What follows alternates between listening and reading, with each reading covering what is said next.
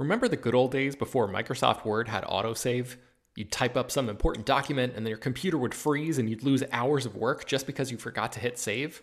Well, that's what it's like going online without ExpressVPN. Every time you're connected to an unencrypted network, whether it's in an airport, a hotel, a cafe, or anywhere, your online data is not secure. Any person on that same network who knows what they're doing can gain access to your personal data bank logins, credit card details, passwords, all the stuff you don't want people seeing. Unfortunately, hacking has become much easier than it used to be. People don't even have to be exceptionally skilled to do it, and there's a lot of money to be made by selling your information on the dark web. ExpressVPN stops hackers from stealing your data by creating a secure, encrypted tunnel between your device and the internet. It's incredibly easy to use. Once the app is running, you literally click one button to get protected. And it works on your phone, laptop, tablet, and more, so you can stay protected on the go. I've been using ExpressVPN for a little while now, and I can rest easy knowing my info is safe and secure. I've heard horror stories of people who've been hacked, and it sounds like a massive pain to try to get any resolution in the aftermath, so I am not interested in finding out what that process is like. Secure your online data today by visiting expressvpn.com slash slash film. That's E-X-P-R-E-S-S-V-P-N dot com slash slash film and you can get an extra three months free. ExpressVPN.com slash slash film. This is the story of the one. As a maintenance engineer, he hears things differently. To the untrained ear, everything on his shop floor might sound fine, but he can hear gears grinding or a belt slipping. So he steps in to fix the problem at hand before it gets out of hand. And he knows Grainger's got the right product he needs to get the job done, which is music to his ears. Call, clickgrainger.com, or just stop by. Grainger, for the ones who get it done. Hello, everyone, and welcome to Slash Film Daily for August 22nd, 2018. On today's episode, we're going to talk about the latest film and TV news. This is Slash Film Editor in Chief Peter Sciretta, and joining me on today's podcast is Slash Film writers Hoai-Tran Bui. Hey, everyone. And Chris Evangelista. Hello. Uh, so let's just jump into the news. Actually, you know, I do want to plug uh, HT. You were on the Slash Filmcast this week talking about Crazy Rich Asians. Yes, I was. I appeared. It went up. The episode went up last night, and uh, yeah, it was really fun conversation uh, just about the film itself, its rom com um, structure, and sort of the the fallbacks that come with it, and also how it feels being a, an Asian American watching yourself on screen for the first time. It was a really good conversation. I, I'm happy they invited me on. So if you want to hear HT talk about all that uh, with the gang, head on over to the Slash Filmcast and uh, download the latest episode. But let's jump into the news. And first up on our docket is that they are making a movie adaptation of the video game Monument Valley, uh, which I wouldn't normally be that excited about, but apparently Oscar winning director of Disney's Feast, which is my favorite Disney animated short film of all time, is the one developing it. Uh, Chris, tell us about it. Um, yes, so Monument Valley is a um, a mobile game. I've never played it, but I I did some research writing this story, and it looks very cool. It's a very visually stunning game. There's a lot of like trippy uh, visuals that look like they're they're taken right out of uh, an MC Escher drawing. And uh, as cool as this looks, I don't really know how you're going to make a movie about it, but they're making a movie about it. Paramount is making a film, and they've hired Patrick Osborne, who, as Peter said, directed the the Disney short Feast, and he's directed some other short films. Is uh, turning it into a film. He's developing the film for Paramount, and the plot, as far as we know, involves live action characters who go into the the world of the game. So I guess it's sort of like Last Action Hero, where instead of getting sucked into a movie, they're getting sucked into this game. Or I guess Jumanji, maybe they're maybe that's what they're basing it off. I don't know, but uh, again, but the, this the is game, gonna, this is going to be an animated film, I assume. It's a it's a mix of live action and animation. Okay, so so again, uh, visually, this game looks incredible, but it's very much a like a, a a, a, game. You know, there's not like a plot, so I don't know how you turn this into a film, but I'm sure they'll find a way because Paramount wants to actually turn this into a franchise, of course, because that's what every studio wants now. Yeah, they want a cinematic universe. I'm, I'm assuming. Um, Monument Valley did play a small part in season three of House of Cards. uh, which brought one of the the big characters into the mix there. Uh, but this is the you know first time we're going to see it on the big screen, I think. Uh, so yeah, let's move on to our next bit of news, and that is that Brendan Fraser is joining DC Universe's Doom Patrol as Robot Man. HT, you wrote this up for the site. What do we know? So Brendan Fraser has been cast in the one of the lead roles of Doom Patrol as Robot Man slash Cliff Steele. So he's playing a former race car driver, Cliff Steele, who suffers a horrific accident that renders his body uninhabitable. But uh, miraculously, the mysterious Dr. Niles Calder, who's kind of the mad scientist of this show, saves uh, Cliff Steele's brain and places it inside a powerful robot body. So Brendan Fraser will be providing the voice for Robot Man and will also appear in flashback scenes as Cliff Steele, but he's actually not doing the physical performance of the character in robot gear. Uh, that goes to Riley Sh- Shanahan who is going to be wearing a full body costume on camera. So this is um, actually not the first actor to be cast as Robot Man in the DC universe, which is uh, the sort of overall title for Warner Brothers TV's streaming service. Uh, Jake Michaels has been cast as the character in Titans, which is the sort of predecessor to Doom Patrol. Doom Patrol is a spin-off of Tyson, of Titans. I don't like. Uh, is this something you're gonna watch? Uh, probably not. I mean, like, okay. So I am a huge Young Justice fan, and I love that show enough that I'll probably subscribe to DC Universe just for that show. But everything else, I am just like not interested in at all. Even Titans, which is a, a team that is very dear to my heart. After seeing the trailer for that and, and the infamous trailer, I just I lost interest immediately.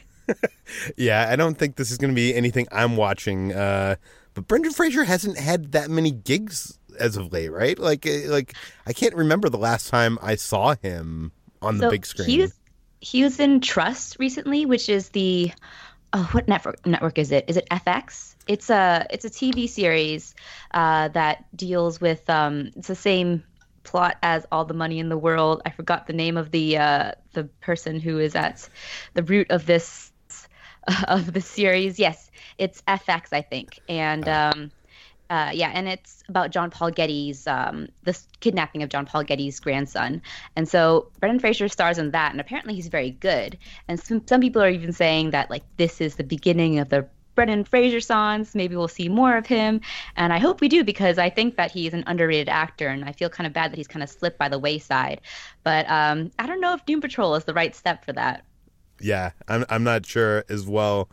Um, you know, we've been talking a lot lately about James Gunn in the situation with him uh, being let go from Disney's Marvel Universe uh, in uh, Guardians of the Galaxy Volume 3.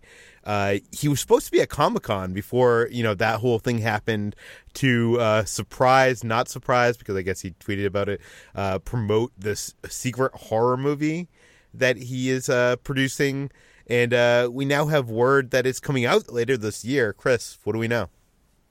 Um, yeah, so uh, let me preface this by saying, even though everyone is calling this the James Gunn horror movie, even Sony is calling it that, it's not actually a James Gunn horror movie because he didn't actually direct it. He's just the producer of the film. Um, David Yarovesky is directing it, and he's a longtime James Gunn collaborator. He actually directed the the Guardians Inferno music video for Guardians of the Galaxy 2. He's actually the director of the film. And we really don't know much about this movie. We know it's a horror movie. We know that Elizabeth Banks, who was in James Gunn's Slither, is in it.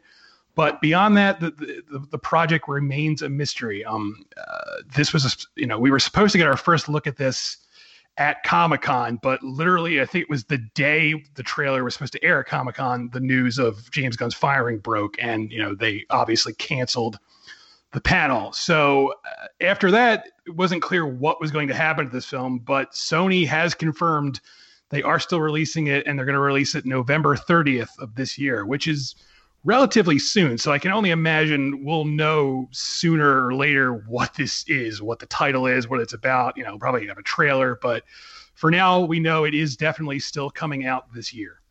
It's funny because I see some, you know, reaction online like, "Oh, it's good that Sony picked up James Gunn after he got fired from," and it's it's obviously anybody that knows how Hollywood works, you know, this film was uh, you know, produced way before any of that ever happened. Um, so that it, it, that's not the case at all. Uh, we we still don't know where James Gunn will end up, or uh, you know, what he will be doing next. Um, we, we don't know anything about this movie. There's not even like a rumored plot synopsis. There's rumors that it might be this video game adaptation. I don't even know. I think it's called like Bloodborne, which I don't. I really don't think it is because this seems like it's a very low budget indie horror film, and I just don't see it being a secret video game adaptation. I, I feel like it would be a bigger movie if that were the case, and uh, you know, I, I don't know like what Elizabeth Banks would be doing in a movie like that. So it, it's I, I have a feeling this is going to be more like something like the Belko experiment, which James Gunn wrote and produced, or even Slither, where it's sort of like a a weird mix of comedy and horror. But like I said, this is all speculation, so who who could, we don't really know. Yeah, well, with it coming out in November, we should find out soon enough, unless they're gonna pull like you know a Cloverfield and release the trailer, you know, two weeks before it comes out. Um, but you know that didn't work out that well for you know uh, for the Cloverfield. Uh, Cloverfield Lane box office, so I think they're going to start promoting this soon. Um, but uh, let's talk about uh, Funko Pop has announced that they are releasing Stranger Things pops, but not just of the Stranger Things, eh, you know, the characters, but of the directors. HD, what do we know?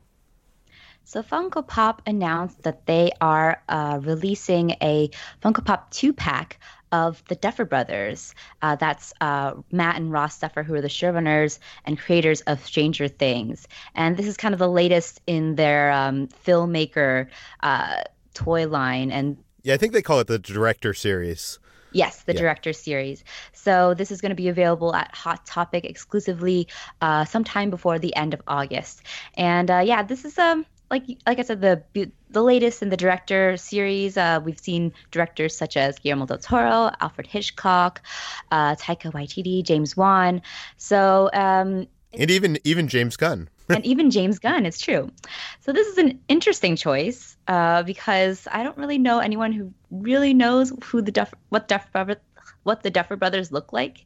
Um, and even their Funko Pops kind of just look like they've copied and pasted the format of each of them with like different hair. They have the same goatee, even. So it just, they're very indistinguishable looking men. And um, I wouldn't it, say. It could, just, it could just be like generic white fanboys figures. Yeah. exactly. And uh, I don't know if the Duffer Brothers have that much of a following outside of Stranger Things, so it's kind of an odd choice. Uh, what do you think about this choice, Chris? Yeah, uh, you know, I, I love Stranger Things, and I like the idea of these these director pops, but and I don't have anything against the Duffer Brothers, but they're they're just they're just guys. They're two random dudes who got really lucky um I, I, think it's it's weird that they're getting their own toys like because i you know i honestly think if people saw the duffer brothers on the street they would have no idea who they are they wouldn't be like oh my god there's the duffer bro like no one would ever say that yeah but look like but i don't even think they would know who ryan coogler was you know i don't know i feel like he maybe they would because i don't know I, I don't know i just don't think the duffer brothers I feel like Ryan Coogler is more well known than the, the Duffer Brothers. Ryan Coogler directed Black Panther. He directed Creed. People know what he looks like. I don't think people really know what the Duffer Brothers look like. Honestly, like I've I've seen pictures of them, and every time I see a new picture of them, I'm like, oh, that's what they look like. They're just nondescript men. So you know, but it's fine. I don't want to make too big a deal about it because you know there there are more there are worse things in the world than Duffer Brother pops. But yeah. you know, you know uh, I do agree with you with their look. They, it's very generic. We don't know what they look like. Uh, th- th- that's the problem here. But I do need to take you to task, Chris. You said that these guys just got lucky. Like I don't know. That feels a little. Come on, they got really. They're well. They, they, they, wrote the first season of that uh, M Night Shyamalan series. Uh, what was it called? Um, oh, the name. Wayward Pines. Yeah, Wayward Pines. Yeah, uh, look, they're but that's just Twin Peaks and Stranger Things. As good as it is, is just E.T. meets Stephen King. Look, they're fine. Stranger Things is really entertaining, but these guys got really their whole thing is they just take other people's ideas and repackage them in a new shiny package. And that's fine. There's nothing wrong with that, but let's not act like these guys are, you know, geniuses. let's not get carried away here. That's all I'm saying. I, I, do think it is a little too early for them to have their own action figures, um, which does bring the bring the question. You know, uh, what which directors should Funko Pop actually make uh, figures of for their director series? I know in our Slack channel the the number one one that we were all talking about was Steven Spielberg, uh, and that that's the one I would want the most. I would want George Lucas. I feel like those two are like the most obvious though, and probably the two guys that would not want to license their image to Funko to produce uh, figures of them. Uh, but I wanted to ask you guys, like, who who are some filmmakers that you would want to have on your desk as Funko Pops? Chris, do you have any ideas? Um, I, I would definitely love, you know, aside from Spielberg, I would love a, a, Martin Scorsese one. Also because I feel like that would make a really good pop. Because the way those those Funko Pops work is they need distinguishing features, and Martin Scorsese has those huge eyebrows, so you could just translate them onto the toy, and you would yeah. instantly be like, "Oh, that's the Martin Scorsese pop. I know who that is." So that that would probably be my number one besides Spielberg.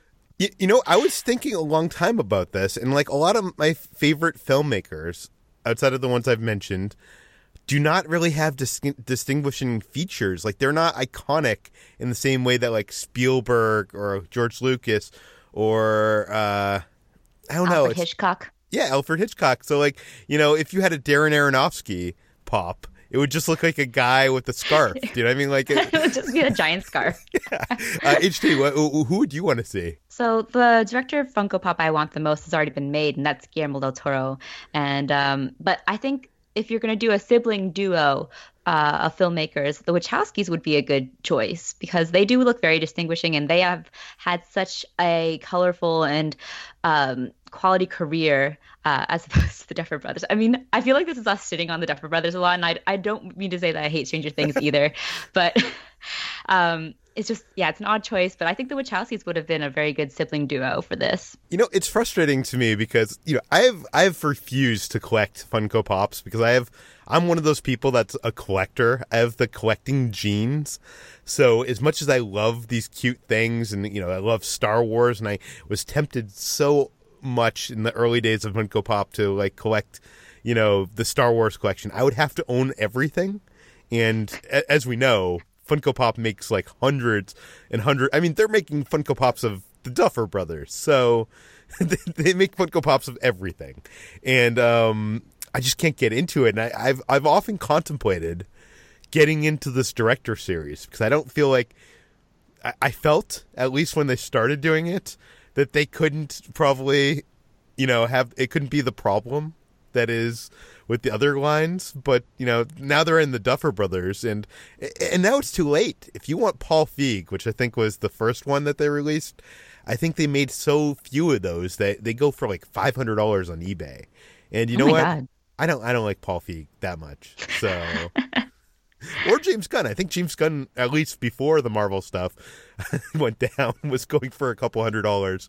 So uh, I wonder, I wonder if that has tanked the value of his Funko Pop or not, or if that even changes the marketplace of that. H, did you have any other ideas other than the Wachowskis? I, th- I think that is a great idea, by the way. Yeah, I mean, I, I mean, I would prefer, I would like personally a Richard Linklater one, but then again, he's also very undistinguishable. Maybe have like a little gray, like wavy hair or something, but otherwise, he kind of just looks like a lot of other white male directors. Uh, Chris, do you have any other last suggestions for Funko Pop? I'm sure they're listening to this podcast. Uh, maybe Rowdy Roddy Herrington, the director of Roadhouse. Give me that. I, I would take that. I, I, don't think we're ever going to see that, but uh, no, never say never. I mean, yeah. I mean, Funko could go through the entire lineup of film directors uh, today and yesteryear, and and and get to that point where they have to make that. Uh, I, I just don't think so. Okay, let's let's move on to our next bit of news, and that is uh, the Needless Jacob's Ladder remake, which is coming next year. Chris, you wrote this up for the site. I try not to be too uh, negative about remakes. I am definitely not anti remake. I do think if someone has a really interesting new take on an old story, it could turn out really well, especially the horror genre. There have been some excellent horror remakes like, you know, The Thing and The Fly.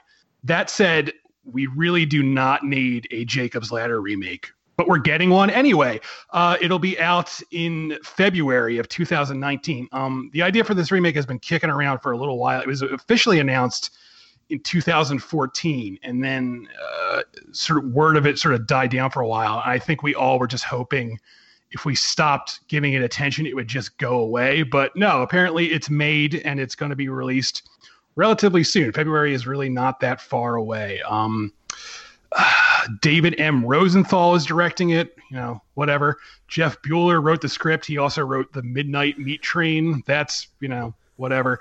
Look, maybe this will turn out good. You know, I, I, will reserve full judgment until it's actually out and I see it. But as of now, my knee jerk reaction is this is a bad idea because the original film is really good. And I don't really know how you would really even improve that, especially because, you know, that film, it came out in uh, 1990. And I feel like so many films since then have borrowed from this movie, especially like The Sixth Sense. You know, a lot of horror movies with twists and stuff like that really are drawing from this movie. So it's sort of like already saturated into uh, the zeitgeist. So to to remake it now seems foolish. But again, we'll see what happens.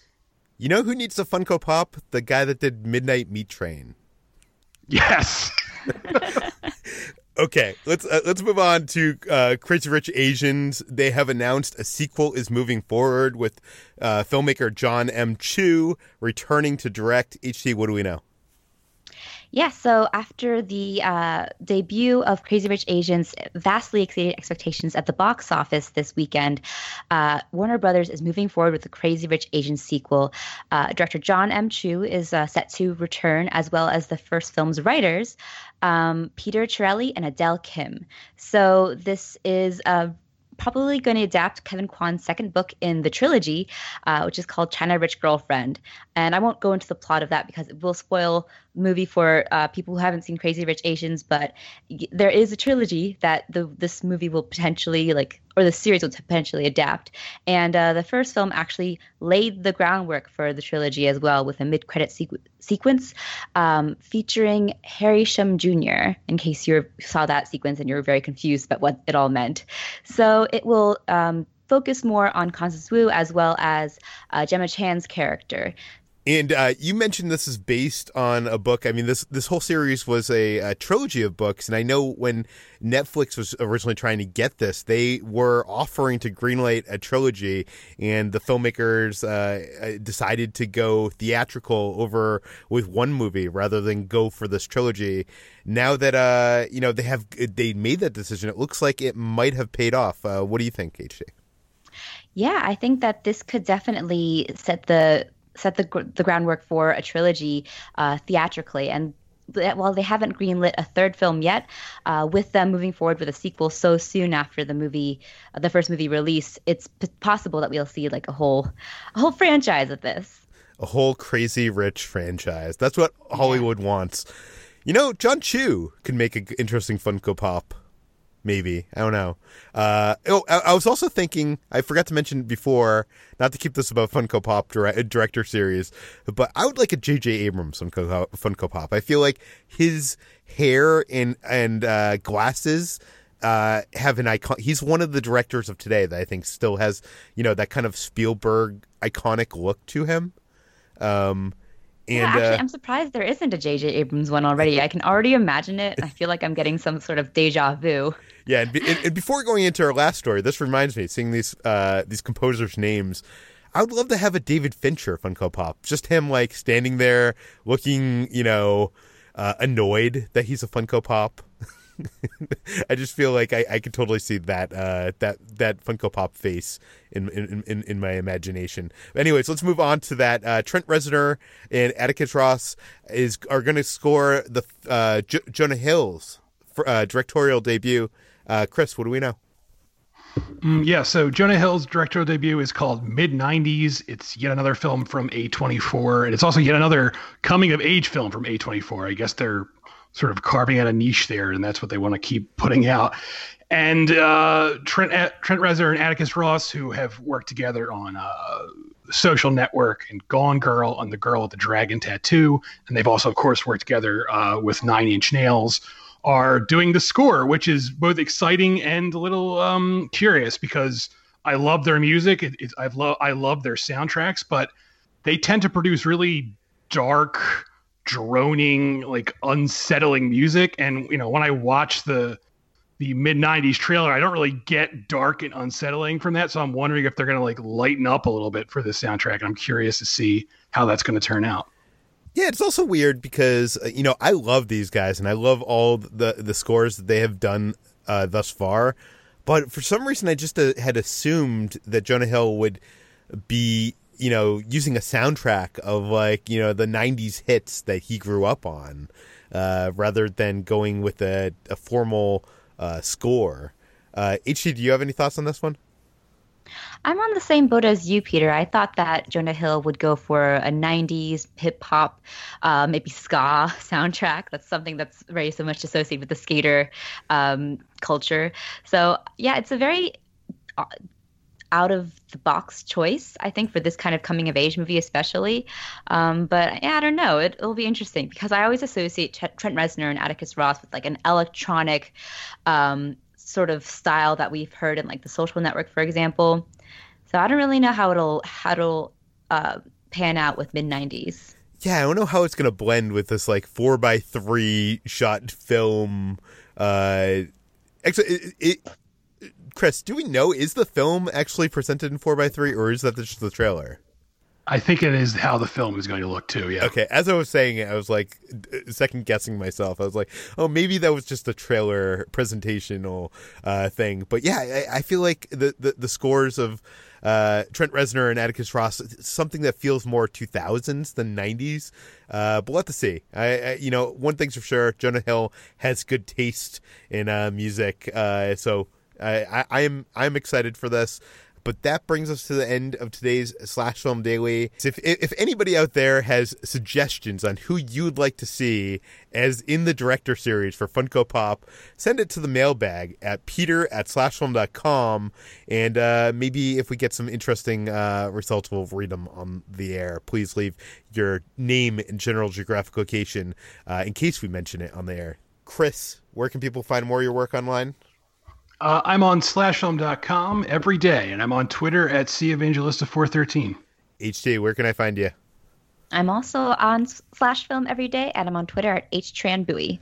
You can find me on all social media at Slashfilm. You can find all the articles we talked about on today's podcast on slashfilm.com and linked in the show notes.